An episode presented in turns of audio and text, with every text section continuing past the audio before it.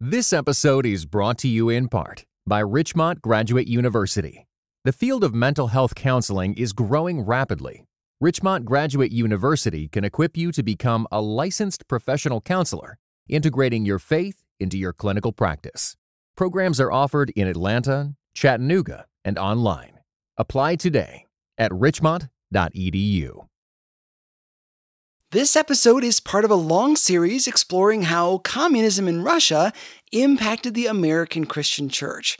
This episode can stand on its own, but when you're done, go back to the beginning of season 3 for more context. If you're out in the wilderness, camping, roasting marshmallows, you might think that advertising is not present. Like, it has no influence on you out there in the woods. You can sit around a fire, tell stories, and crawl into your sleeping bag knowing that you are out of reach of the Don Drapers of the world. Right? Wait, no, I, I think we skipped a step. Uh, you sit around the fire, tell stories, sleeping bag. Oh, that's right. You can't just leave a fire burning overnight it could start a forest fire. All of us grew up hearing that only we could prevent forest fires. And who told us that? Smokey the Bear. One of the things that's interesting about Smokey first is there's no the in his name. Oh, I'm sorry. Smokey Bear. Although people will still fight, you know, about no, and they send me stuff, but it, it the original name is just Smokey Bear. This is Wendy Melillo. She is a journalism professor at American University and the author of the book How McGruff and the Crying Indian Changed America. Smokey Bear's origin story begins with World War II. What this campaign was all about originally, before the animated, beloved character of a bear that everyone has come to know and love, this campaign had to do with protecting our lumber supply. The world was at war the United States needed wood to build ships, gun stocks, and buildings. And there was an incident off the California coast where a Japanese submarine fired upon the mainland of America. On February 23, 1942, a Japanese submarine emerged from the water just seven miles north of Santa Barbara, California firing almost two dozen 5 inch shells. It was the first time the US mainland was attacked during World War II. The event caused great concern even though it only destroyed a shed. Could the Japanese use technology to burn down our forests? That would have been terrible for the war effort, but forget about the Japanese for a moment.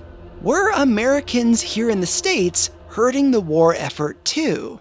The previous year, the Forest Service said that there were 208,000 forest fires in the US, 9 out of 10 of which were caused by humans. That is no joke. Americans were pretty irresponsible with their fire. We had to curb the destruction of this precious resource. The campaign was created for that reason. But if you look at some of the original advertising. The posters were quite frightening. They had, you know, Hitler, they had um, Tojo of Japan, and they were like menacing um, faces of those two, you know, against the backdrop of a forest on fire. This was two years before Smokey entered the picture. And it had slogans like careless matches aid the Axis or you'd have our carelessness their secret weapon. The implication was that carelessness was treason. The problem was uh, this stuff was scary to children. Like, they really are scary, like straight up creepy. So the US Forest Service decided to come up with a more appealing character. And animals were doing well at the time because you've got the Disney you know, movie out at the time. This was the era of Fantasia and, and Dumbo and, and little Bambi and his mom. no, I'm, I'm cool. I'm good. I can do it. So the ad council came up with a bear. Smokey remains the longest running public service advertising campaign in American history. And everyone loves Smokey, right? I live in Wyoming and we're surrounded by national forest. I see Smokey all the time. He's the best. Right? The, an academic researcher did this study of how people shoot bullet holes at pick yeah, posters, Smokey posters that you were just, you know, talking to me about in Wyoming. You steal. Yes, well, people were shooting bullet holes. Well, why? You know, is it Smokey beloved by everyone? Um, no. Because there are people who like to burn fields for crops. And opinions about forest fires have shifted over the years as people see that they are part of the natural process of a forest clearing old growth, making way for new plants, and revitalizing habitats. Parks and forests in the US actually start fires on purpose for that reason. Still, you should definitely put out your campfires. The US Forest Service also represents a lot of negative things to people who live off the land and who owns the land. Whose land is it? And who took it way back when, right? All of those arguments that we have about history. This is the only campaign that I can find, the only advertising campaign that is actually protected by an act of Congress. It's the Smokey Bear Act of 1952. And this prevents anyone from not only using the name Smokey Bear, I mean, not only the image of Smokey to try to profit off of, to sell merchandise, etc., but the Forest Service controls the words. Anything related to Smokey, you have to get U.S. Forest Service permission to use, even if it's for educational purposes. Okay, for those of you who were going to run out and sew his face onto socks and hats for your Etsy account, you may want to put a pin in that. It turns out that advertising is all around us, even out in the forest.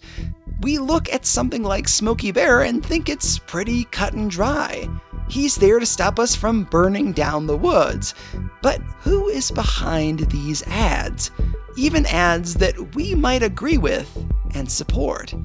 On this episode, a bear in a forest ranger's hat, radio stations in distant lands, communists, Christian America, and the CIA. And the organization that tied them all together, the Ad Council. You're listening to the show that uses journalistic tools to look inside the Christian church. We press pause on the culture wars in order to explore how we got here and how we can do better. I'm Chris Staron, and this is Truce.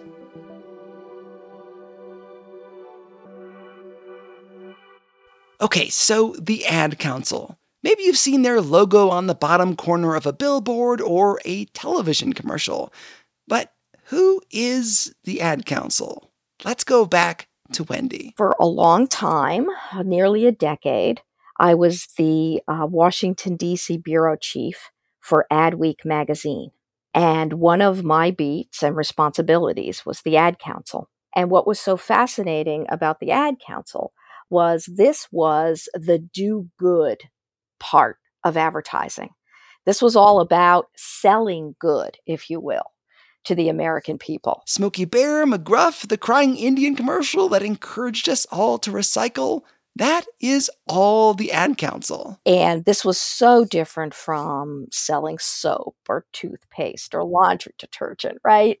And I was fascinated by the message development and the strategy behind coming up with the slogans and the visuals that actually persuaded people to do something particularly changing behavior, which is not an easy thing to do. That doesn't mean it's a bad thing. As we talked about with the Pledge of Allegiance, societies have to encourage their populations to act in a certain way. When I really started digging into the primary documents, I realized okay, this organization had a very strong um, deep rooted uh, background in propaganda on behalf of the federal government. The Ad Council is not a branch of the U.S. government, but it sometimes is funded by the government.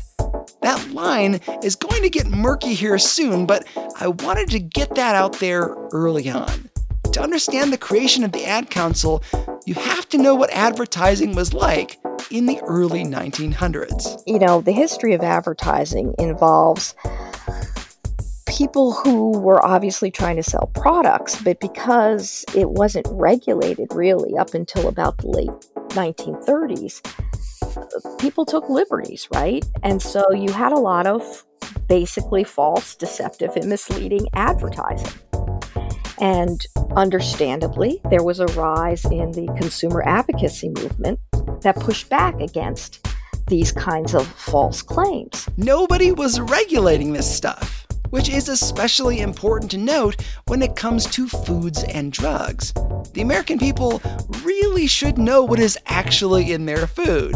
You shouldn't have to guess if there's formaldehyde or plaster dust in your milk, or roll the dice about whether or not a medicine can really do what it claims. The Franklin Roosevelt administration created the Federal Trade Commission as part of the New Deal, and it had its regulatory eye on the advertising world. And going beyond the false, deceptive, and misleading, you got into what we call the puffery aspect. So that that's when you inflate the attributes of a product. Buy this deodorant, you will be healthier, happier, sexier, etc. You know, or you know, just fill in the blank with any perfume or any soap or you know, any product. While consumer groups and the FTC did away with false, deceptive, and misleading ads, they haven't done away with puffery you still see it today. And the last time that, you know, our government has seriously looked at regulating advertising, you know, goes back to the passage of the Wheeler-Lea Act of 1938. The advertising world decided to get out ahead of this regulation, demonstrate that they weren't so bad after all.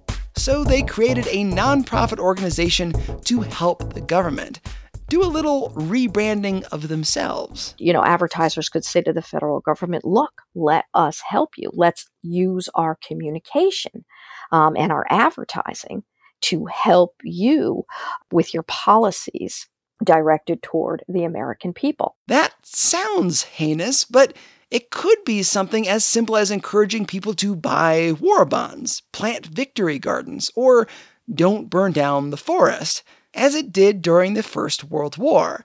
In the time of the Cold War, it could identify the enemy. And if you look at ad council campaigns, particularly starting in the 1950s as the Cold War starts to get underway, you start to see the values of, you know, the people who were involved in the ad council playing out in the campaigns. They had already used the forest fire ads to identify Hitler and Tojo, the Prime Minister of Japan during World War II, as enemies of the country.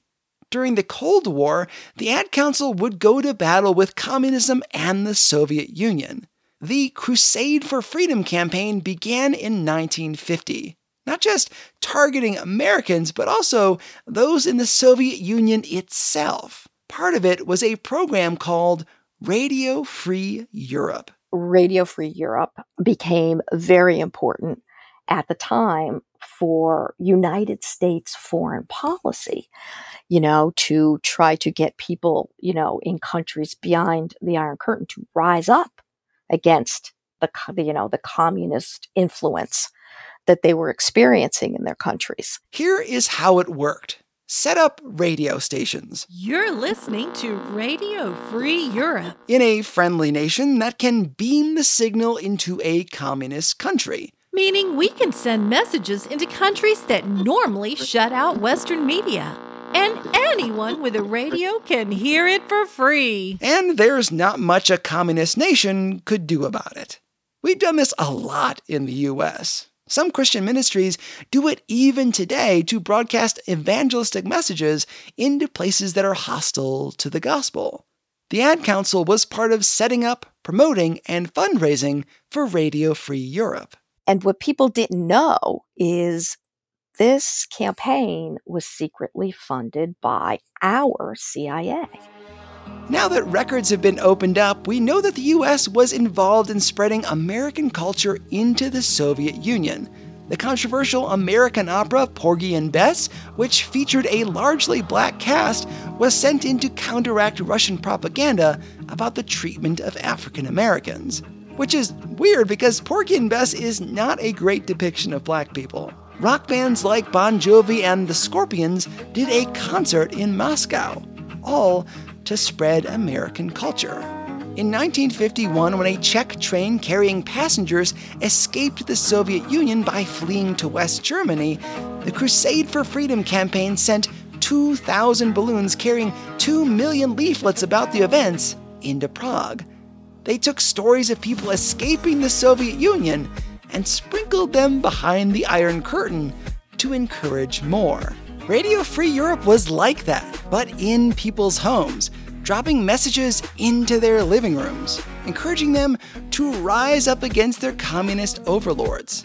29 stations in 16 languages, supposedly funded by a nonprofit, but really by the CIA. And so the messages were, you know, messages of liberty, free yourselves. I mean, you know, it was basically talking about how wonderful democracy is and how wonderful capitalism is, etc. Radio Free Europe was run by the National Committee for a Free Europe.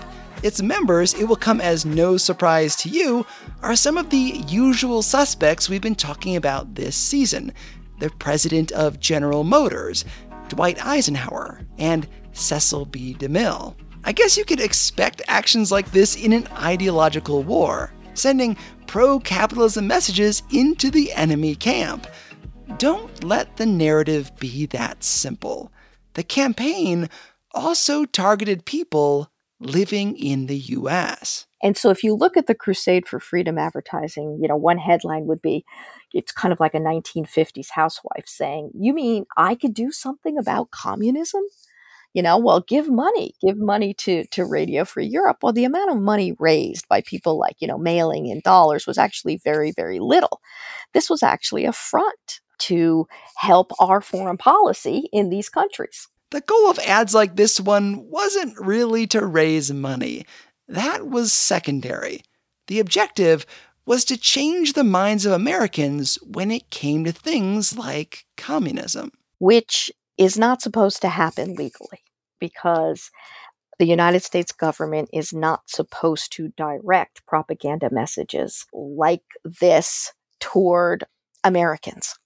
And so this became quite controversial. It was, you know, it, the media got onto it back in the 1960s, the late 1960s, that this had been secretly funded by um, the CIA. But a lot of people don't you know, realize how this stuff can affect us. The text of the ad claims that $1 could buy 100 words of truth beamed right through the Iron Curtain. Give hope and courage to the 70 million enslaved people behind the Iron Curtain. Truth to stiffen their will to resist. To help keep the Kremlin off balance in its own home grounds. Enslaved people behind the Iron Curtain? That's quite a claim. While Radio Free Europe did send messages behind the Iron Curtain, the real objective was to turn American attitudes against communism in support of U.S. policies. And when you trace the primary documents, which are like the internal memos of the ad council, think of, and I don't know how much you know about um, advertising, but a famous advertising agency to this day is Chicago based Leo Burnett, right? Well, Leo Burnett was a real guy and he wrote reports um, in the 1950s talking about the real concern about communism and that the ad council needed to be directing its efforts toward promoting the democratic way of life under a capitalistic system. We had to do something to fight the propaganda because the Soviet Union was doing the same thing, right? You can listen to our episode titled Godless Utopia to learn more about Soviet propaganda. The Crusade for Freedom campaign, which kicks off the decade in the 1950s, is followed by a series of ad council campaigns like The Miracle of America, The People's Capitalism, you can kind of see in the names traveling exhibits that promoted the American way of life in other countries. That may seem kind of basic, but let that sink in.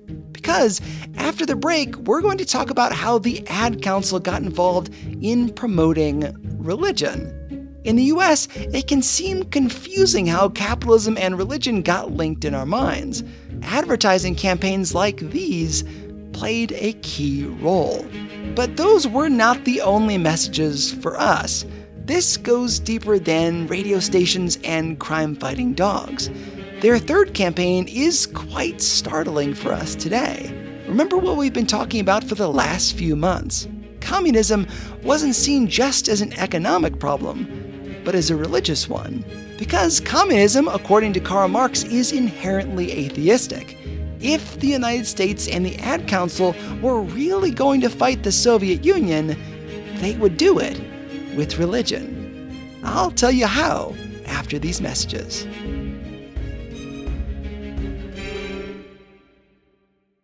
God is a genius storyteller, and the evidence of this is threaded throughout Scripture.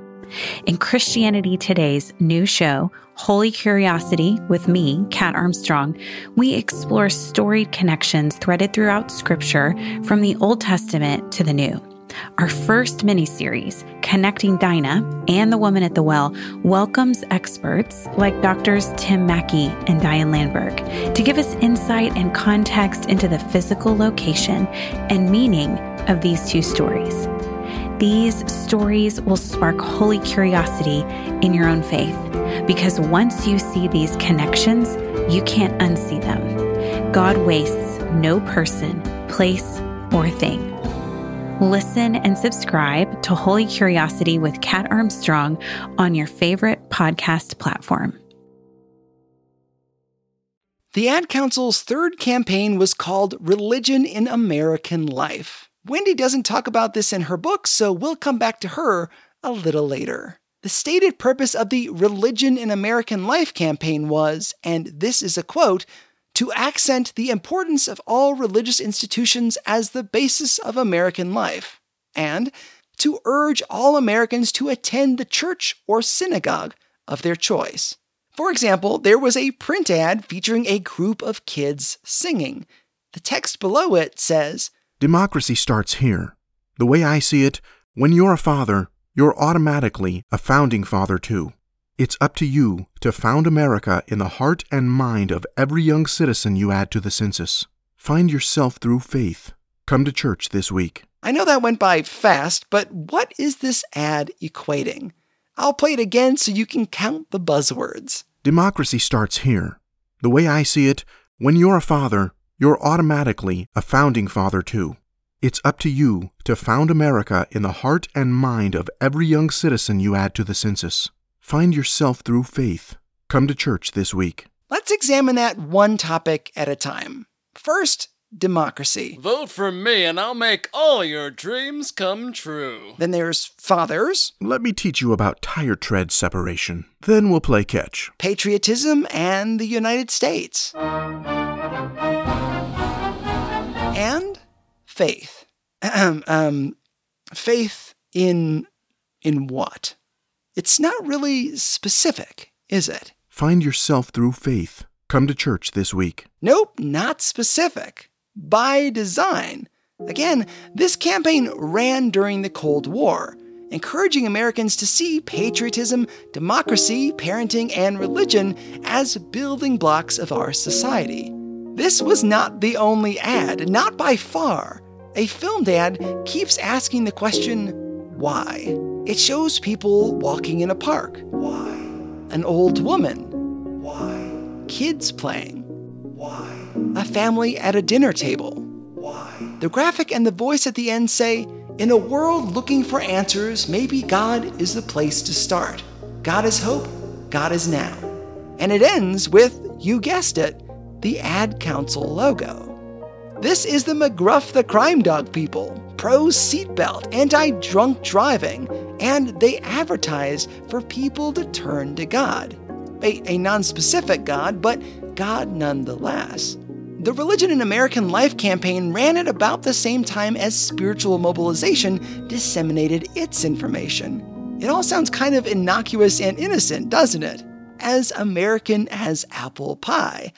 Well, hold up.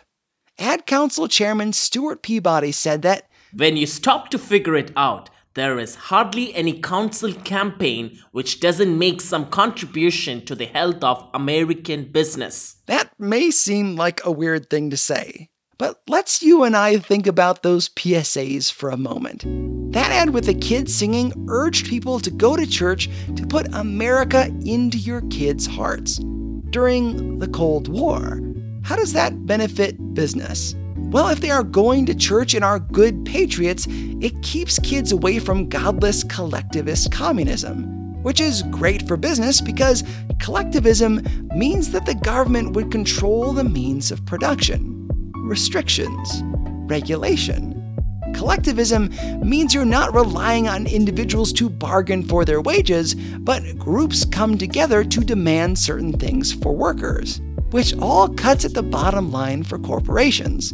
The campaign bonded church attendance with Americanism and capitalism. Without all the New Deal social gospel stuff, I don't know why we struggle to see regulated capitalism as an option, but we do. Not that big business is necessarily bad, just pointing out a reality. Now, think about the crash test dummies. How are they good for big business? Well, it keeps insurance companies from having to pay out benefits. Does that mean it's bad for society to have seatbelt advertisements? No, of course not. Seatbelts save lives, but they also benefit insurance companies. Maybe you've noticed that a common theme with a lot of our stories this year has been big business. That's not by accident, nor are discussions of the ways they stand to lose from collectivization. That brings us to another big theme we've talked about at length this season. How do you fight collectivization? By focusing on the individual. Here again is Wendy Melillo what a number of ad council campaigns seemed to focus on was much more the individual responsibility to do something about a large issue, you know, a societal problem, as as opposed to what can we all do together, right? In the ads, problems aren't solved by sweeping social change, but by the actions of one person. Only you can prevent forest fires doesn't say anything about faulty electrical equipment that started massive forest fires in California last year, does it? It puts the onus on the individual.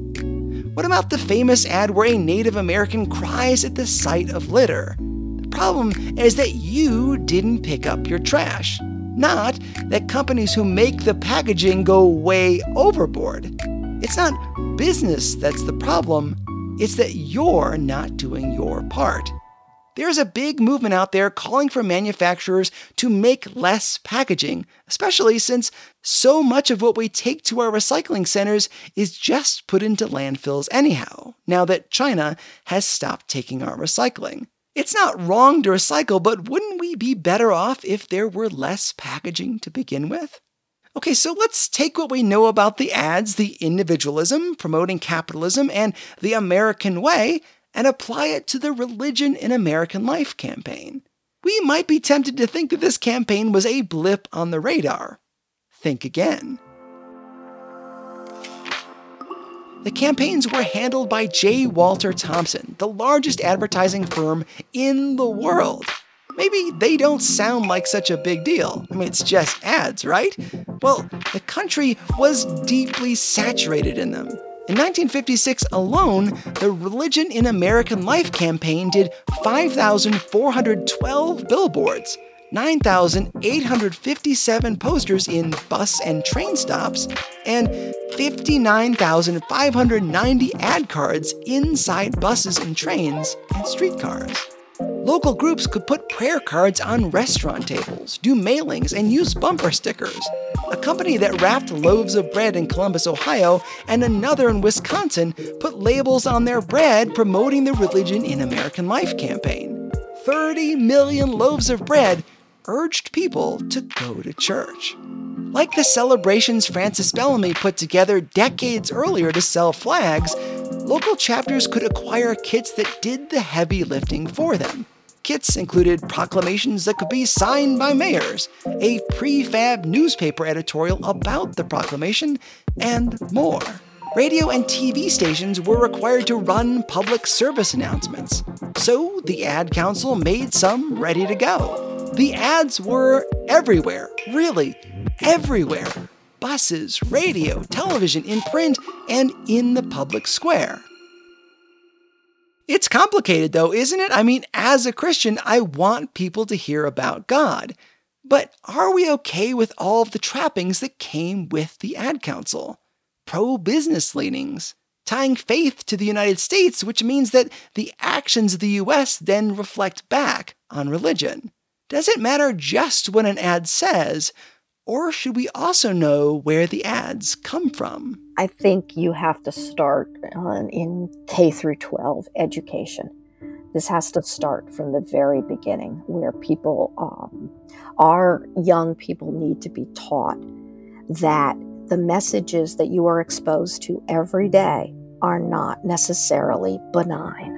Persuasive communication is very powerful, and when I teach it, I talk about the continuum. Okay, on one end, you could have advocacy, which can be done for very, very good causes, right? And, and you need to understand what uh, an organization or a person is advocating for. But on the other end of that same continuum of persuasive communication is propaganda. And you have to be very, very careful because when it goes too far, know, at what point does it become propaganda? At what point does it become a problem? Particularly with some of the attacks that we've had against our democratic institutions, right? And it's not just the media, although the media has certainly taken a number of hits, but the judicial system, right? You could go down the line. And so you have to understand the agenda what is the agenda behind the campaign?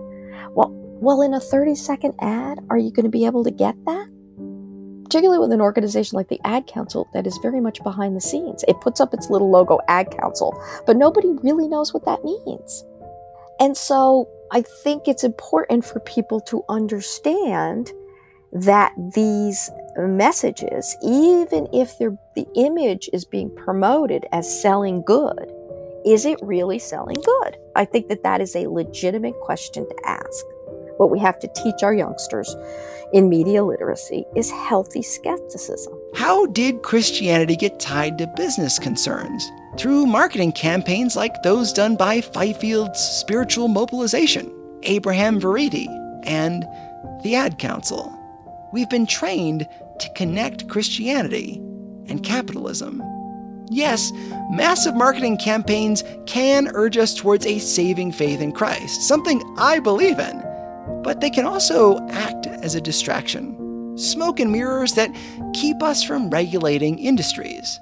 If libertarian ideas get tied to Christianity, you weirdly end up in a world where Christians are fighting regulatory agencies that have nothing to do with the faith we're made to fight stuff that we perceive as bad for business, even if we could never back our stance up with the Bible.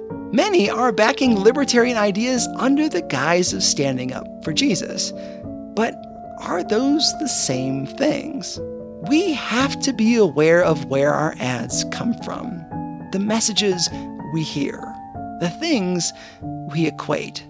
Otherwise, when the submarine of public opinion surfaces off the shore of our beliefs, we may not survive the fire.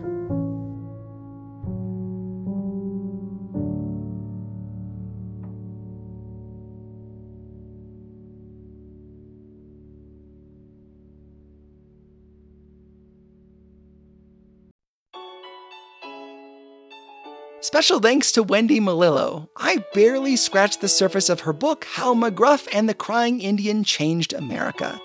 We had such a good conversation that I couldn't use it all. If you give money to support the show, you can listen to more of our interview. Details are at trucepodcast.com. I've also posted a YouTube video on our website from one of her lectures. And in the lecture, you can see some of the ads we discussed for yourself. As always, I'm indebted to Nick Staron, who helped me talk through this episode. And it's been a while since I've thanked these guys, but Roy Browning of JMC Brands in Ohio built our awesome website. My friend Andy Huff, author of the Shepherd suspense novel series, designed the logo. Truce is listener supported. On what other program would you hear a discussion of how the Ad Council shaped Christian America? These episodes take me a long time to research, edit, and post. Your financial help makes a huge difference. You can learn how to give at trucepodcast.com slash donate. Special thanks to all the people who gave their voices to this episode, including Sharon Wilharm of the All Gods Women podcast, JD Sutter, who is a voiceover artist. You can learn more about him at jdsutter.me, and Thompson George from the Mornings with Thompson podcast. I also had help from my friend Meg Glesner from the Letters from Home podcast. Finally, would you consider leaving a comment about the show on your podcasting app? It helps people learn more about the show. Please leave us five stars and tell the world about Truce. Thanks for listening. We'll be back in two weeks with more. I'm Chris Staron, and this is Truce.